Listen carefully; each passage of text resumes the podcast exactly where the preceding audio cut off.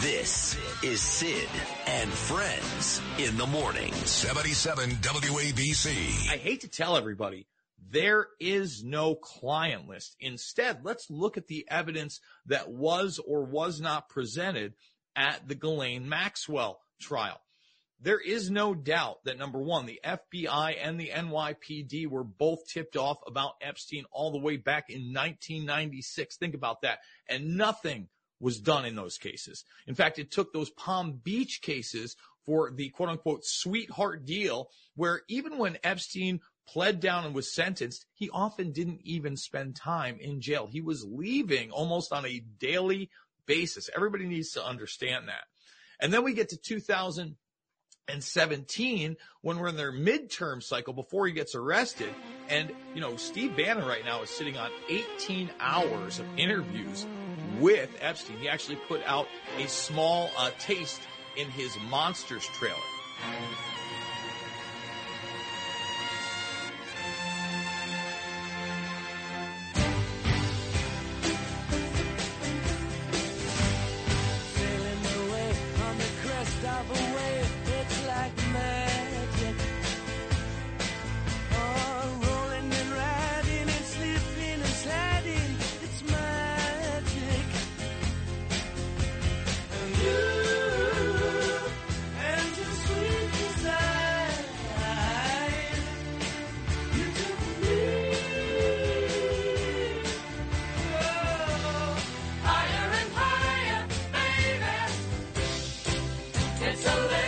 ELO.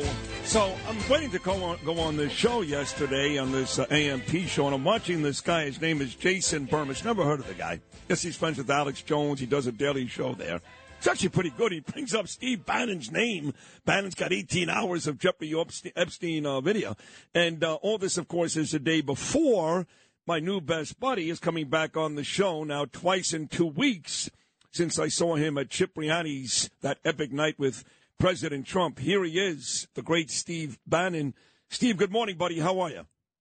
How you doing, Sid? Thanks for having me on. Great to have you. So, uh, according to this guy, Jason Burmas, or Bermas, you may know him, I don't know him, uh, but he claims you've got 18 hours of video, uh, Jeffrey Epstein, and I guess it turns out that they're about to release the names of about 170 people, although most people, Steve, are saying that we already know most of the names, if not all of these names on this list. Is, is that true that you've got all that video, Jeffrey Epstein? I have about, uh, I think, 15 hours of interviews with uh, Epstein that I did from a couple of years ago, and uh, I'm making a film about it. Uh, it's been a little slow in process for the simple reason I've got so much other stuff going on with the show and uh, making sure that President Trump returns to the White House. But uh, I think people see. I don't think the Epstein thing has been. Uh, I don't think the surface has been scratched. And the key thing is how Epstein got so dialed into the elite. This was a guy that was absolutely hardwired in at the highest levels of science, technology, uh, World Economic Forum, uh, different uh, senior members of government throughout the uh, throughout the world. Uh, he was an interconnective or connective tissue, I think, to a, many, a lot of activities. And I don't think that story's ever been told. The, the story is how did Epstein get to such prominence when he really started essentially a trader over at uh, Bear Stearns? Uh, and so it's uh, Epstein's uh, the, the key to Epstein is how the elites in the world, and particularly in the world of finance, technology, education, uh, and science, uh, really took his money and uh, and interacted with him. Everybody from hedge fund managers and particularly major universities and uh, major think tanks. Uh, one of the things I've been focused on the last couple of years is yeah. something called transhumanism. Yes. Ability or this drive to live forever, eternity. And Epstein was a central figure in that uh, behind the scenes, funding a lot of the research, uh, dealing with the scientists. Uh, so I don't think that story's ever been told, and that's what I'm working on. If you've had an accident, trust Gabo Law, personal injury and medical malpractice attorneys with decades of experience who will provide the attention you deserve and deliver the best possible results in the shortest amount of time. Gabo Law has recovered millions for their clients and will be able to help you. But don't take our word for it. Read all of their five-star reviews from former clients on Google, Avvo, and Facebook. Call Gabo Law today at 800-560-0214 for a free consultation or email at info at gabolaw.com. Gabo Law, where winning is no accident. Yeah, the transhuman uh, stuff, the brain stuff, and then uh, another part of that story, I guess, Steve, which no one really talks about. I do want to get to Trump in Colorado, trust me. Is uh, did he have like a place? It was like a baby ranch or something. What was that all about? That I don't know. I think I think they say that I believe it was in New Mexico that he was trying to pregnate impregnate women and make sure that he, he had uh, you know uh, dozens of uh, of children that would follow him or had his genetic code, etc. Look, there's many different aspects of Epstein. He was tied, I believe, very tightly to many intelligence operations uh, throughout the world. I mean, this is a guy that was dialed in at the highest levels of the World Economic Forum, that what I call the party of Davos uh, intelligence operations, uh, political operations, the financial system. He's key in the financial system, which I also think is quite fishy. I, I never really found him to be a financial genius. That's another part of the story. I don't think anybody's ever, you know, I spent a lot of time with him trying to go through and understand how he had actually gotten all this money and actually how he, you know, knowing coming out of Goldman Sachs, having my own investment banking firm, knowing people that are traders and uh, are hedge fund managers. These people live by trades. You know, if you you know this, Sid, if you sit down and have dinner with them, that's all they want to talk about. It's true. That was not Epstein. I never really, I never really found him a financial genius uh, at all, and that's another very suspicious part of the story is exactly how he dialed into the elites, and he dialed into the elites back into the in the 90s, and I mean the you know the Bilderberg Group, um, the Council on Foreign Relations. You look at every major institution in our country, including Harvard University, uh, many of the top think tanks, the Santa Fe uh, Santa Fe Institute, which is the cutting edge of uh, of really what was called fuzzy math at the time or chaos theory. He's a major funder. He knows everybody. He's working with Nobel Prize laureates, uh, you know, helping finance their uh, helping finance their uh, their research. So the question is, how did he get dialed in so hard into the uh, into the elites of the world, and how they propped him up? So I don't think I think we're just at the beginning of scratching the surface on Epstein's story, and I believe that, that these names are going to be released. I believe my understanding is a lot of this has already been out there, but it's going to be. Uh, I think that'll be explosive, and I think the Epstein story is just uh, at the very very early stages of being told. Wow, I can't wait to uh, hear what else you have to say about that. I'm fascinated by the whole story. I'm still Steve Bannon having a very difficult time believing, especially after what you just said, all these people he knew above and beyond Bill and Hillary Clinton. I'm still having a hard time accepting the fact that he killed himself that day. Just, I don't know. I mean, I, again, I don't, I don't, I don't, I don't believe that at all. Okay, me either. Good. Connected. I, I think it was murdered. I don't think it's any doubt. Me too. So, well, me too. But, me too. But I've had these cops on this show that have said, Sid, there is no evidence to support your theory he was murdered other than all of your crazy conspiracy theories. I'm with you, Steve Bannon. He was definitely murdered. I, I believe I believe uh, he was definitely murdered, and I think he was ble- uh, murdered by intelligence operations. So who who have a pretty good track record and not leaving a lot of evidence behind. Let me ask you about one more guy before we get to uh, Trump. Uh, and also came up on this show yesterday, and that is uh, Julian Assange. What is his future? Well, I think they should have been part. I mean, this guy's been a truth teller for a long time, and they're, they're, once again the intelligence apparatus globally is out to get him. So I think this guy's done more, uh, particularly years ago, in making sure that we understood what was going on and getting real information out there. I think there's another guy like you see a number of these, and the, you know, Julian Assange is, is no conservative, but you're seeing a number of these people that have, I think, gone out of their way to try to expose what's going on in the world, and they're being prosecuted. I mean, anybody, listen, you have an established order in this world, and particularly in the United States, that's tied to money and power, and really money drives it. Uh, the lords of easy money on, on Wall Street and our central bank, the Federal Reserve, and the Treasury. uh, and the, and the oligarchs in Silicon Valley are the driving forces of this. Uh, and I think you see that anybody steps out of line, whether that's Julian Assange or Donald Trump or Alex Jones or anybody that steps outside and tries to get information to people is immediately crushed.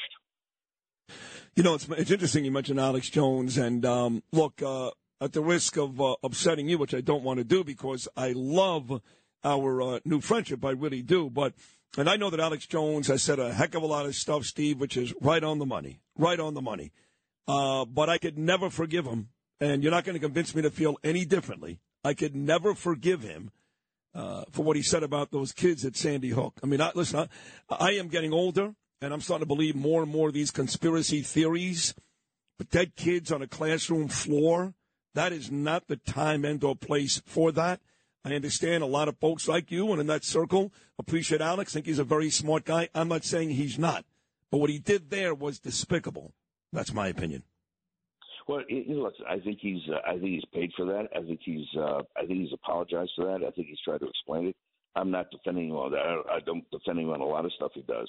My point is that if you look at the other stuff he's talked about for years, that's why they're also trying to crush him. It's just not uh, it's just not uh, Sandy Hook or, or, or Newtown, um, which is you know he's dealt with that. I think he's just offered the parents of the 1.5 billion dollar um, uh, what he lost, right, and owes them. I think he's out from a $55 million settlement. I'm sure they're not going to take that, but I think he's trying to at least and somehow try to make amends, at least financially, after the court uh, found him uh, responsible for that. And I think the way he reported himself in court was at least the beginning uh, to try to heal that. And like I said, the people that know him, uh, a lot of people don't defend that as I don't. Uh, and I don't really know the details since it wasn't, you know, it's not something that uh, I really followed or uh, or believed in on his aspect. I think he's tried to, to the degree possible, make amends for that now. But I, I, I agree with you. But I'm, I'm talking about the other stuff, which I think he's done a great job. Yeah. Particularly in the World Economic Forum and some of the things that he looked crazy at the time he was saying it. But if you follow him over the years, he's been he's been pretty dead spot on in so many different aspects. If you had an accident, trust Gabo Law, personal injury and medical malpractice attorneys with decades of experience who will provide the attention you deserve and deliver the best possible results in the shortest amount of time. Gabo Law has recovered millions for their clients and they will be able to help you. But don't take our word for it. Read their five-star reviews from former clients on Google, Avvo, and Facebook. Call Gabo Law today. 800-560-0214 for a free consultation or email them at info at gabolaw.com. That's G-A-B-O law.com. Gabo Law, where winning is no accident. Yeah, very smart guy. And you're right. I have followed some of the stuff he said, and uh, it did seem crazy at first, and it turned out to be exactly right. And when you're right against Steve Bannon, is that he is one of those guys with the target on the back. I mean, for me to wake up on a December morning in the United States, in the United States, Steve Bannon, and for some state to tell me that I can't vote for the person that I want to vote for, when in fact we know, we know that he's not on trial. He is not on trial for an insurrection. There's not even a legal ground for Colorado to do what they're doing. We have really hit rock bottom in the United States. Joe Biden, the Constitution has been basically thrown out. At this point, it's become toilet paper. But they're doing to Donald Trump in Colorado. I don't care if you're a Republican, a Democrat, an independent, whether you love Donald Trump like we do or hate his guts. This is one of the more embarrassing moments in the history of this country. I know you agree. Well, I think it, I think it's going to be positive in the fact that I think it'll be an inflection point. I think people see now with Jack Smith everything coming at him from the Justice Department and trying to hurry up this this phony trial in D.C. Jack Smith, as crazy as he is, never charged President Trump with insurrection. The reason is there, there was no insurrection. There's no evidence of an insurrection. Uh, and what the judge out there, remember, the judge in the first trial ruled that Trump should be on the ballot.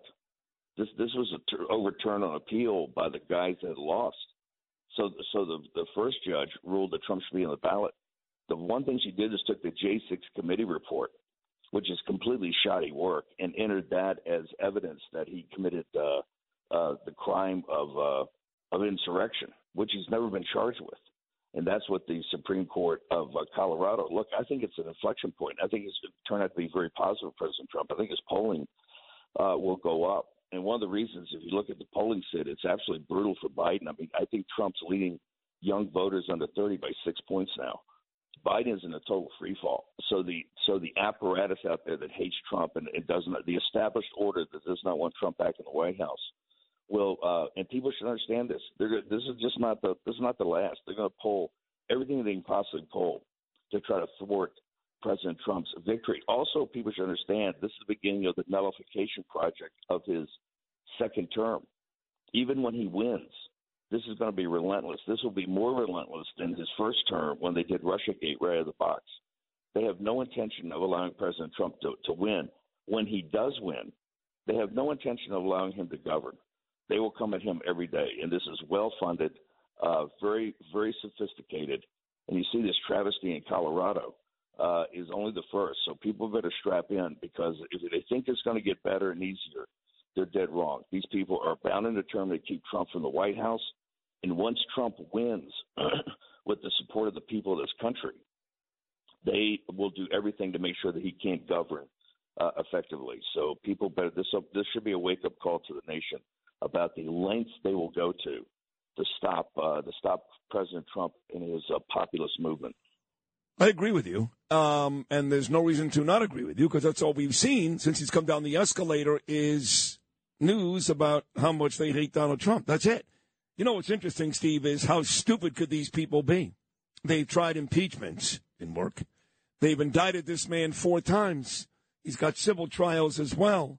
Whatever they've done, especially over the last eight months, to try to derail President Trump, has backfired. Why would they think? I'm just curious.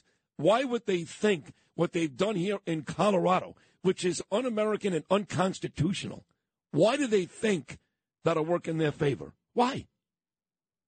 Because they believe that with their power, that they will scare Americans off.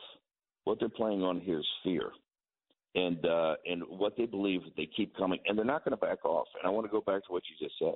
It's just not the, the, the it's just not what they've done, but the degree to it. Remember, in in Manhattan right now, you have a Moscow show trial like the 1930s, where it, you know, being in the finance business, I've never seen anything like this. For what Trump did, the normal course of business with sophisticated Wall Street banks, he's on trial to take his entire empire that they've worked on for a couple of generations and built an incredible business in New York City. They are literally trying to take his business empire from him, like something you would see in the Soviet Union back in the 20s or 30s. And, that, and that's going to play out in, in the month of January. On the criminal charges, it's 700 years in federal prison. Let me repeat that. The charges add up to potential 700 years in federal prison.